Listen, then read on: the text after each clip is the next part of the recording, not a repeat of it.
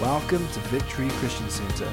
You're about to hear from our senior pastor, Pastor Stefan Schlugel, as he brings a message on a Sunday service.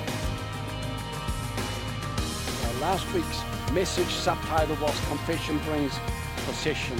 I want to carry on in that vein of thinking, uh, and the subtitle of today's message is The Power of the spoken word. So, are you ready? Let's launch out. Hallelujah. For some of you, this is like reminders of what you've already heard before and things that you're walking in. Um, and for some of you, it's like, oh, I heard it before, but I haven't quite put it into action. This is the moment for me to now become a doer of the word that I'm hearing. And uh, people say, you know, say uh, when we talk about faith, uh, and sometimes we, we call ourselves we call ourselves faith people, people of faith, or we call ourselves word of faith. People say, What is the word of faith? Well, what we're discussing right now, that is the word of faith. All right. So uh, let me start out uh, reading in the, in the Gospel of Luke, chapter 17. Uh, verse 5 and verse 6, and uh, it says, And the apostles said to the Lord, to Lord Jesus, increase our faith. And the Lord said, If you had faith like a mustard seed, you would say to this mulberry tree, Be uprooted and planted in the sea, and it would obey you. Um, it is not uncommon for Christians to say or to pray, say, God, give me more faith. Uh, oh Lord, increase my faith. Uh, and of course, the disciples come to Jesus here and say, Lord, increase our faith. They saw a faith in Jesus and they wanted it. And they said, Lord, why don't you increase our faith too? But you see, faith doesn't come by asking for it. We found out from Romans chapter 10, verse 17, that faith comes by hearing. All right? Faith comes by hearing. It doesn't come by praying for it, it comes by hearing. So, if we want more faith, we need to do more hearing. Uh, and we need to go back uh, to the word again and again and let faith come into our hearts as we hear the proclamation, the reading of the scriptures, because that's how faith comes. Now, I am reminded that when Jesus uh, spoke to Peter just before Jesus was crucified, and he said to Peter, He says, Peter, he says, uh, Satan has desired, he desires you and he wants to sift you as wheat. He says, But I have prayed for you that your faith would not fail.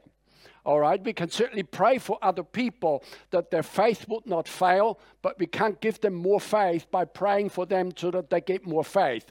All right, we, faith comes by hearing. Um, and so it's important for us to understand that. Then Jesus goes on to say, without sort of responding to their request, he, he says, Well, if you had faith like a mustard seed, you would say to this mulberry, uh, to this uh, uh, mulberry tree, Be uprooted and be planted in the sea, and it would obey you. So, in other words, it's not the size of your faith that counts, it's what you do with your faith. Let me say it again. It's not the size of your faith that counts. Don't get yourself concerned over the size of your faith, whatever that size may be right now. All right? Faith can increase like a muscle, it can diminish if you starve it. Um, and uh, in fact, Kenneth Copeland used to insist that faith never stands still, it's either going forwards or it's going backwards. All right, so that's why we're forever pumping our faith because we don't want to go backwards. It's a bit like when you're swimming upstream in a river, the moment you stop paddling, you're floating downhill. All right, so. Um, and then people then look at this mustard seed here. If you had faith like a mustard seed, uh, and then people talk about, oh, mustard seed is only, you know, uh, little and so forth. Don't, don't, concern yourself with the size of the mustard seed or with the size of your faith. It's what you do. He says, if you had faith, you would say. If you had faith, you would say. If you had faith, you would speak.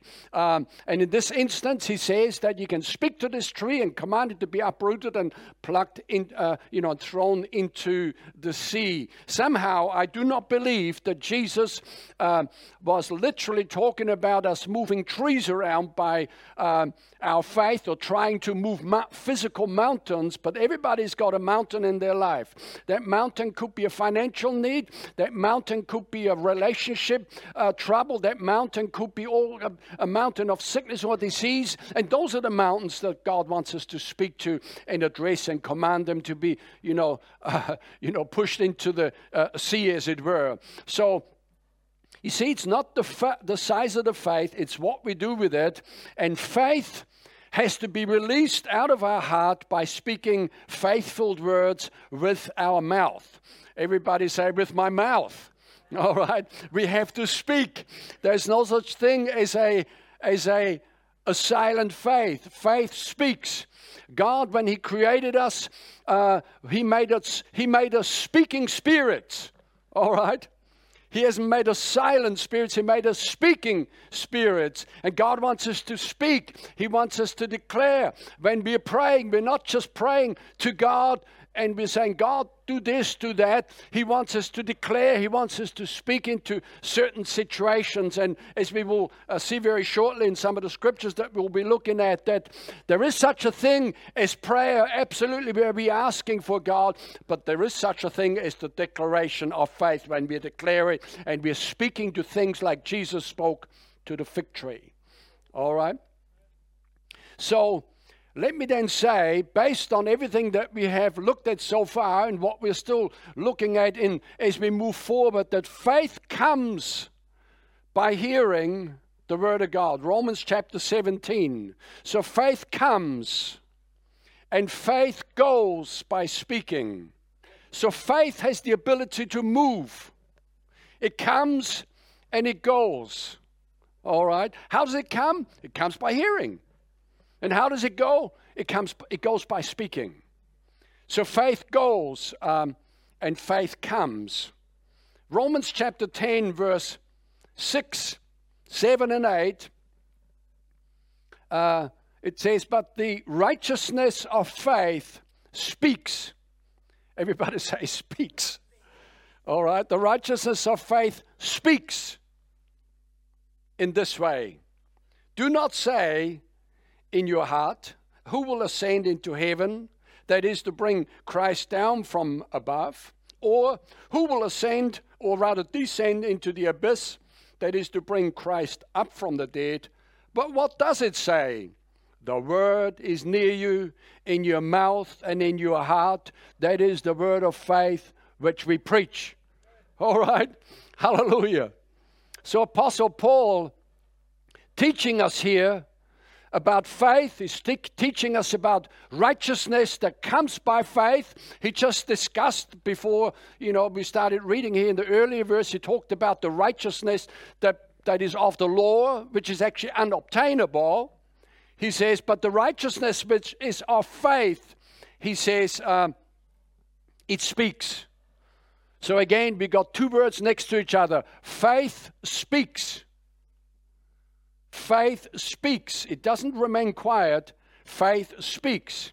Um, and then he says that it's evidently that this righteousness it speaks in a certain way. All right, it speaks in a certain way. And then what does it say? Well, it says, "Do not say." All right, I want to go through this two, three verses, just step by step, phrase by phrase, and, and break it, break it all down. The righteousness of faith says, do not say. Now, if you want to walk by faith, there's certain things that you must not say. certain words you, you will no longer use. Because you see, we're learning the language of faith. And we're learning on how to describe situations that are going on in our lives, even things that are negative and negative circumstances, but we are using language of faith to do so rather than language of death. You know, for example, can't afford. This is something that we, we don't use that term anymore. We don't say, I can't afford this. Uh, we say, I choose not to buy that right now. Okay, I just choose not to buy that right now. We, we don't say, Oh, I feel so sick because that's not a good thing to say. So we say, well, I'm actually standing against sickness right now. You know, we got a, a term around here when somebody's not, you know, too well, we say they're standing. All right. We all know what that means because once we learn faith, we, we, we understand the language of faith. And if we want to walk by faith, we have to learn that language.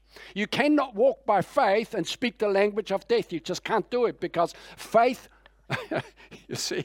So, so do not say, do not say. All right.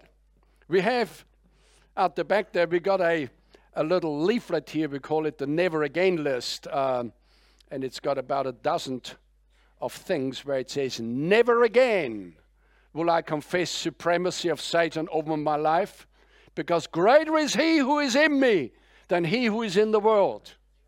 Never again will I confess doubt or lack of faith, because God has given me the measure of faith.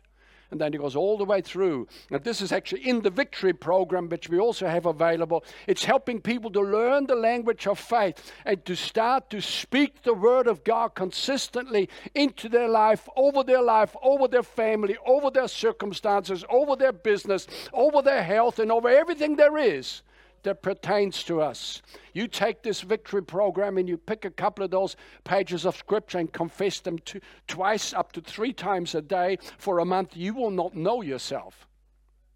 You'll be a different pe- person afterwards. Your faith will be skyrocketed. It'll just be, I mean, that, that's just what it's for. You see, it'll, it, it'll just do multiple things. So do not say, and then Paul goes on to say, don't say, uh, you know, the righteousness of faith doesn't say, oh, who needs to, who will go up to bring Christ down from above because he is right now in heaven. Who will bring him, him down? And, do not say who will go into the abyss to bring him up. Well, he's actually not in there anymore.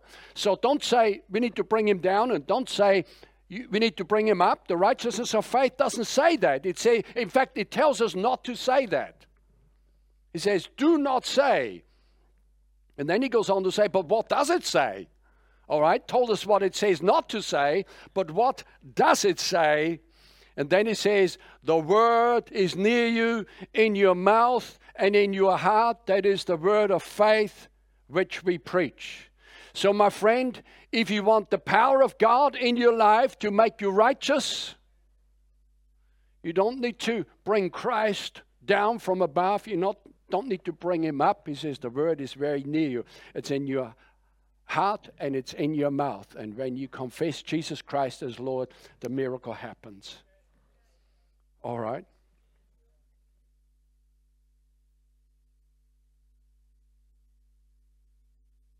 The power of God to make you righteous is very near, Paul said.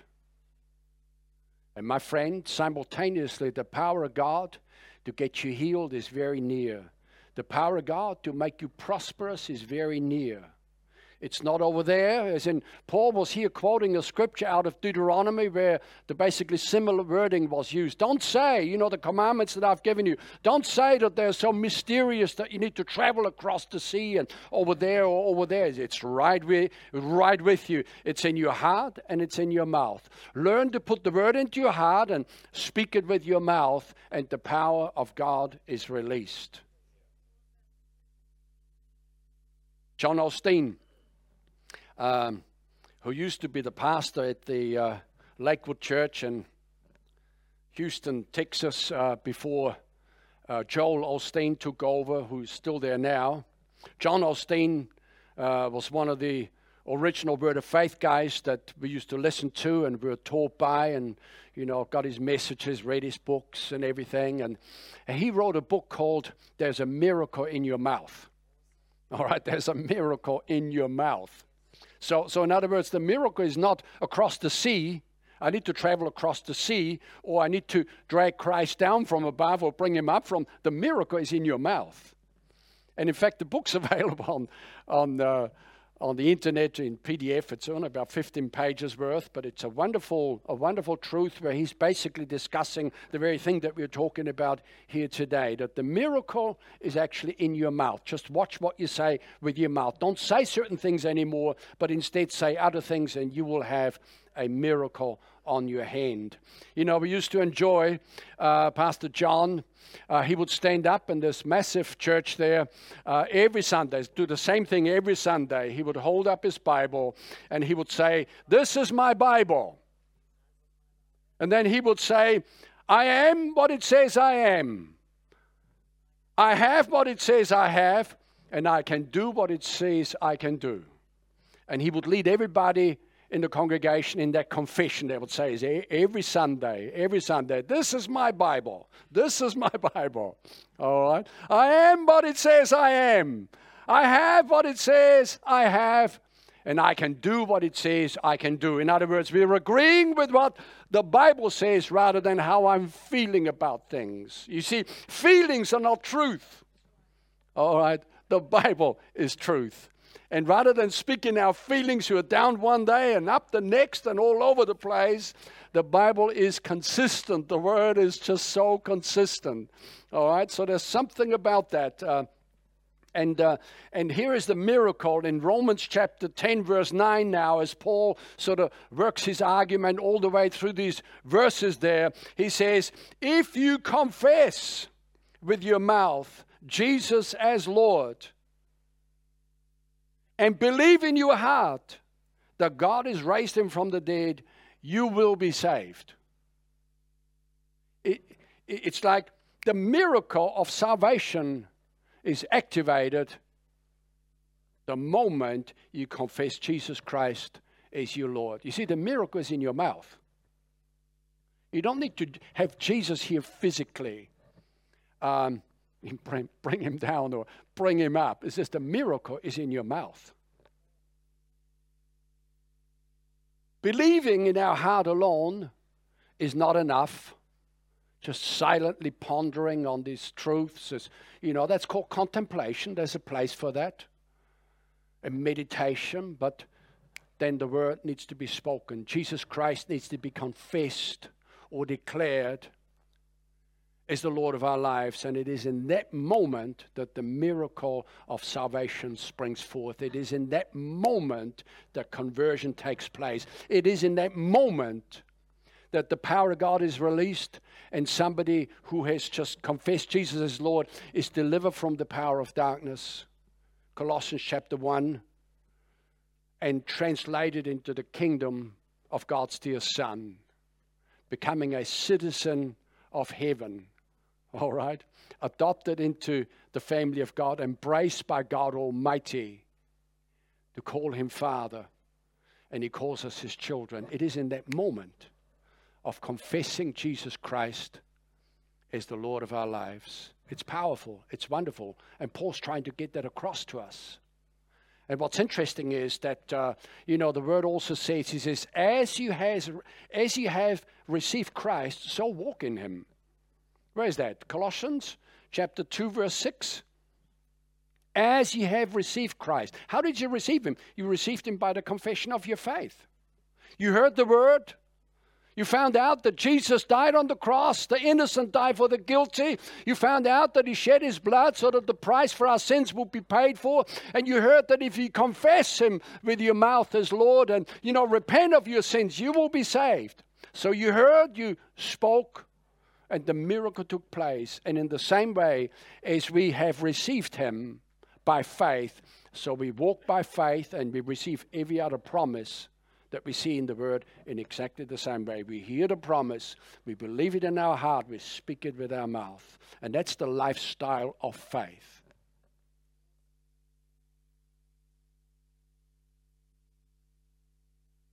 Verse 10, Paul goes on to say, For with the heart one believes. Where's, where's faith? It's in the heart. Faith is not in the mind. Faith is in the heart. With the heart, one believes unto righteousness, and with the mouth, confession is made unto salvation. Hallelujah. Okay. With the mouth, confession is made unto salvation. So he, Paul brings us right down to basics, all right? So the very basics, rather than keeping it vague, how do you get saved? You know, you hope. How you get to heaven? Oh, you hope that one day you get there. No, no, no, no. He says you hear about Christ, then you confess him with your mouth as Lord, because with the heart man believes unto uh, righteousness, and with the mouth, with, with the mouth, confession is made unto salvation and I had a look at that word unto. Um, and for me, I, I, sometimes I do wholesale reading, and then sometimes I just meditate in, in a verse or two, um, sometimes a, you know a chapter, but sometimes I just break it right down into individual words, and I want to get a handle uh, on on what's going on here. See, the word unto means means to. It also means into, and it means towards. One translation says, "With the mouth confession is made." leading towards salvation. All right? Now, if I were to say, I'm going to the auditorium, when I'm already in the, in the auditorium, something's not working, I'm using the wrong word. All right? And by the way, this is not an English lesson because I'll come off second best. All right? I just want to point something out. But if I say, I'm going to go over into the foyer out there, then, then it means that I'm going towards that. And, and, and Paul was saying it is your confession that moves you towards your salvation. All right? It is your confession that leads you into your salvation and forgiveness of sins. See, the promises of God, spoken with our mouth, move us into our miracle. It moves the miracle to us. There is a coming together, us and our miracle. So it's not across the sea. It's not, oh, if I wished I was in heaven because Jesus is there. Or we need to bring him down from above, uh, down from below because he, he's not even there anymore. He says, the miracle is right in our mouth. Joel chapter 3, verse 10, it says, Let the weak say, I am strong.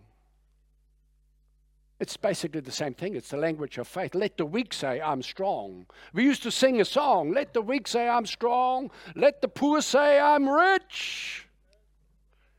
And all of these other things. Uh, whatever somebody's feeling, not, don't say what you're feeling, say what you'd like to be. That's why you call yourself healed even before you feel healed. You call yourself prosperous even while you've got financial needs in all directions. You call yourself prosperous because that will lead you towards and into your prosperity. The miracle is in your mouth. Let the weak say, I am strong. You know, we need to say what we wish to be before we are what we say we are. Sorry, I know that that'll take a while to sink in, but that's why we put things in writing and put it into your hands, and we make the outlines available online uh, as well. We need to say what we wish to be before we are what we say we are. In other words, let your word go ahead of you. And if you wait until you get there without speaking, you're not going to get there because it is your words that will lead you there. Our confession will lead towards possession. See, nobody wants to be weak. Everybody wishes to be strong. And if you say you're strong, while you're feeling weak, you will become strong and overcome your weakness. That's called walking by faith.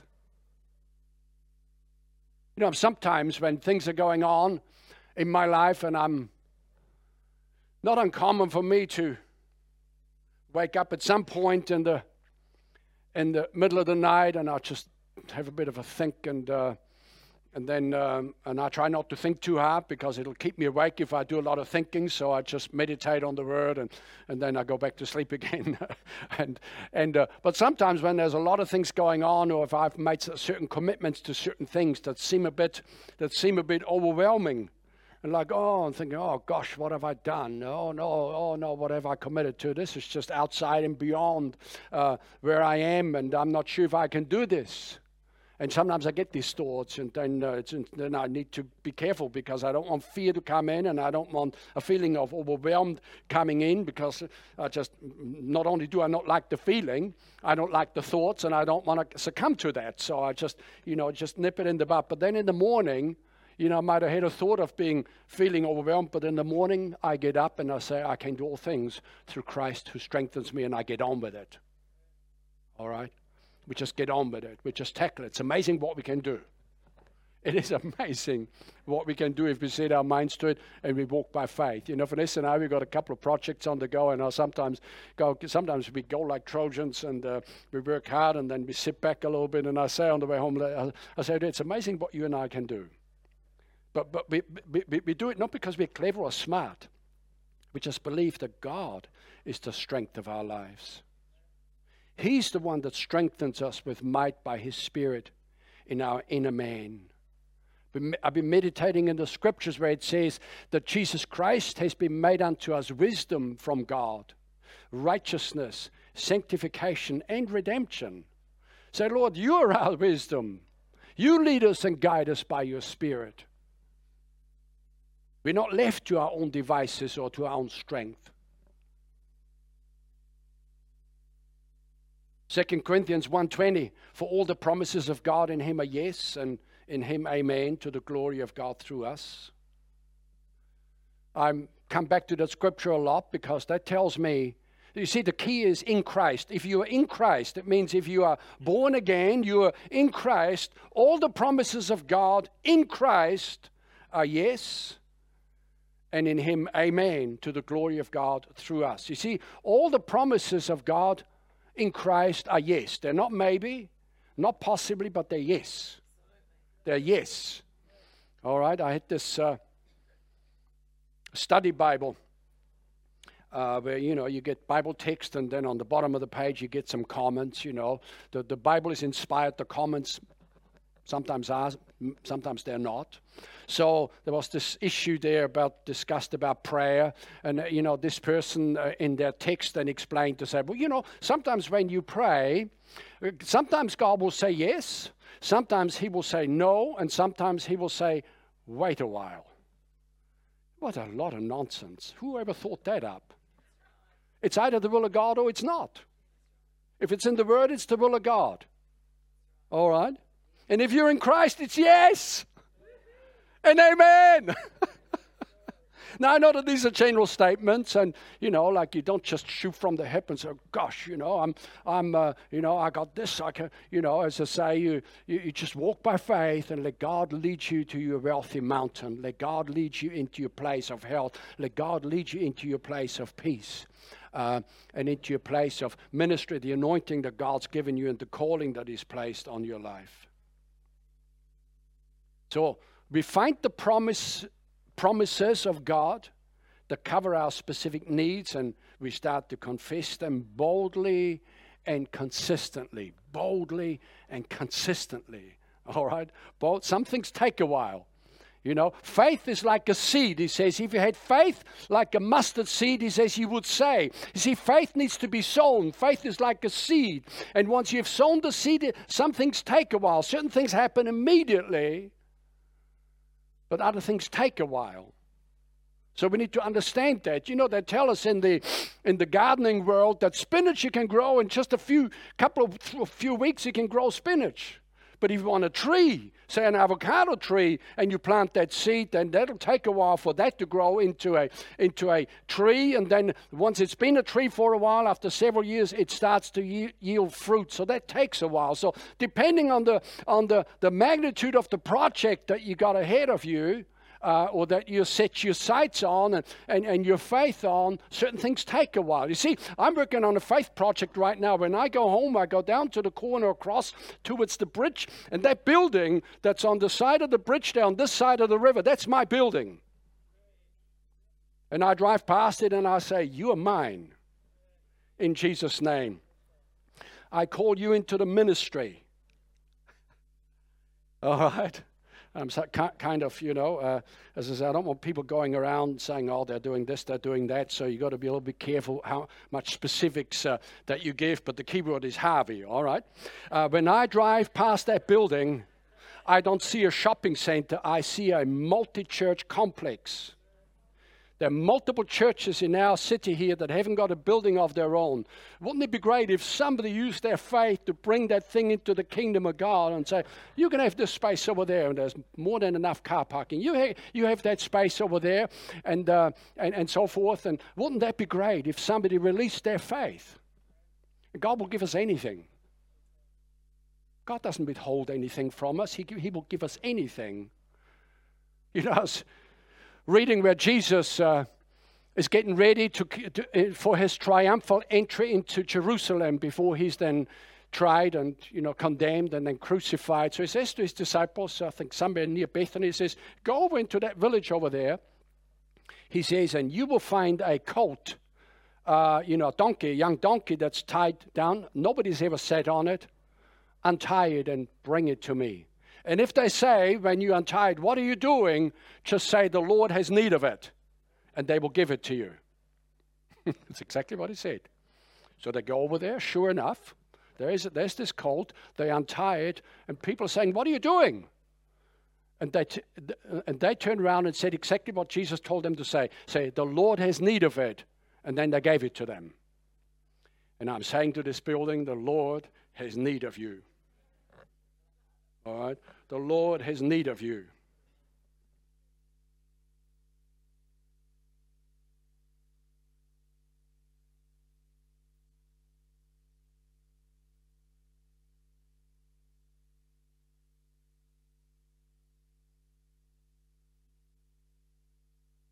Let me turn to Job chapter 22, verse 27, and I need to move quickly because we've still got communion going on. And I'll wrap this message up very shortly. Um, Job 22, verse 27 and verse 28. He says, You will make your prayers to him, and he will hear you, and you will pay your vows. You will also declare a thing and it will be established for you, and so light will shine on your ways. One translation says, so light will shine on your paths. Now, Job speaks about two separate things here. Job chapter 22. Um, number one, prayer, and number two, declarations. One translation says, You will decree a thing, and it shall be established unto you. Yes, we pray and we ask God for things, but for certain things, we just use our authority and we decree. You know, because the Bible says where the voice of a king is, there is power. And God's made us kings and priests unto God. We have power, we have tremendous authority. And God set up a word system where words that are being spoken will determine how things will go and how they will not go. So God hears and He answers our prayers, and God also hears and grants us our declarations. Certain things I'm declaring because I want to bring change into situations. Certain things I'm speaking to, such as that building, because it needs to come into the ministry. Um, um, my faith is out uh, for that. I'm using my faith uh, towards that. And uh, if I were to look at it in the natural, that would be one of those things that will keep me awake all night. Like, how is this ever going to happen? And where am I going to get the money? And, you know, I'm not touching it in the natural. I'm touching it in the realm of the spirit. Um, we're walking by faith here. If we can do it in the natural, we don't need faith. But we can't do this in the natural, so we use faith because faith is supernatural. Faith will bring forth supernatural results. Matthew 8, verse 5. Very quick reading, couple of comments, and then we'll wind down. When Jesus had entered Capernaum, a centurion came to him, pleading with him, saying, Lord, my servant is lying at, at home, paralyzed, dreadfully tormented. And Jesus said to him, I will come and heal him. And the centurion answered and said to him, Lord, I am not worthy that you should come under my roof, but only speak a word, and my servant will be healed.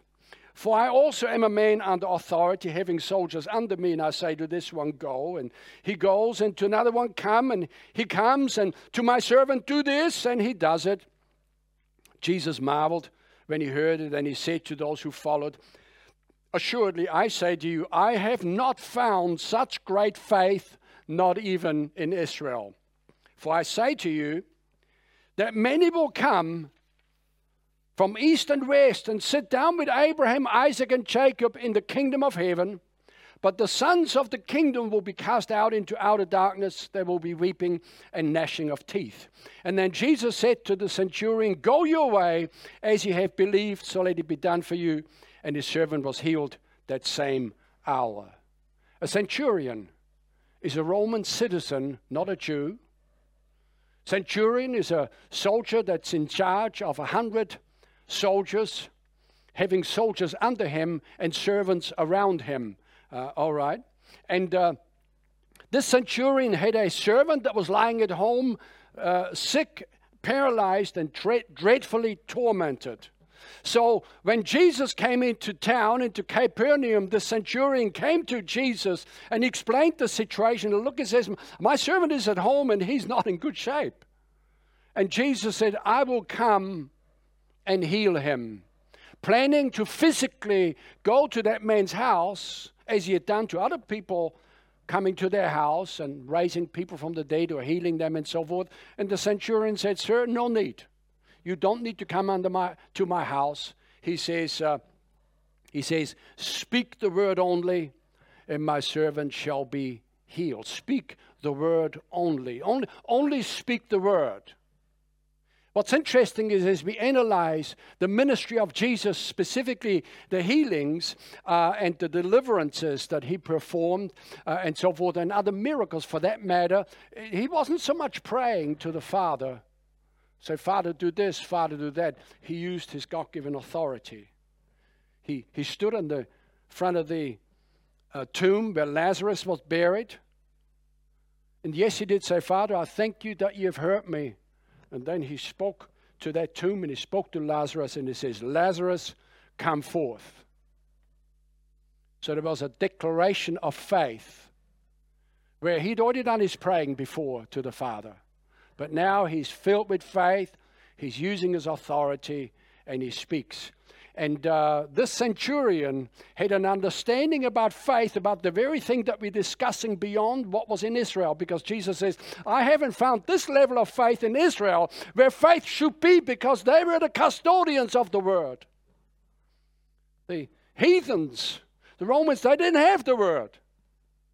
That was a Jewish uh, heritage and uh, and anyway, but they didn't have the faith. He says, I have not found such faith. No, not in Israel. Speak the word only. Speak the word only. He had somehow either heard that Jesus had operated this way, but he most certainly then, when he explained, he says, For he says, Jesus, only speak the word for, I also am a man under authority. See, he, he, he could see that Jesus was under the authority of God and therefore had authority. See, we only got as much authority as what we're under authority. and if nobody's got any authority over them, then they shouldn't have authority. All right? So, so it says, I also am a man under authority, having soldiers under me. And I say to this one, Go, and he goes. And to this one, Come, and he comes. And to my servant, Do this. And he does it. So it's all about authority and about an understanding how spoken words cause things to move and cause things to happen. And Jesus, once again, he absolutely marveled. Like this is like it's like saying to his, you know, to his disciples, says, "Gosh, this is amazing. You know, this guy, I haven't found that level of faith or that level of understanding about faith in Israel." And then he turned around and he said uh, to the uh, centurion, he says, "Go your way, as you have believed. So let it be done to you, as you have believed." The man obviously believed. He asked for the healing words to be spoken, and he believed that that was all that was required. Because you see, words travel distance. Whereas you and I, if we physically travel, it takes time and effort. But words, we can speak here, and words, our words can touch uh, something on the other side of the world in the same instance that our words have left. Because you see, in the realm of the spirit, uh, words travel, there's, there's no time. He says, His servant was healed in the self same hour. It's amazing. You see, your faith filled words are like the centurion's servants and soldiers. Your words go where you want him to go. Your words will do what you want him to do and your words will bring you what you tell them to bring you. God set up a word system. The whole universe is set up on a word system. The universe was created by speaking words, and uh, the whole universe is kept together by the power of God's words. And last scripture here in Proverbs 18:21, death and life are in the power of the tongue, and those who love it will eat its fruit. You've got much more power at your disposal than what most of us realize. Thanks for watching Victory Christian Center. For more content, please subscribe to our YouTube channel or you can subscribe to our podcasts on Spotify, iTunes, or Google Podcasts. Check out our website at victory.net.nz. We'll see you again soon.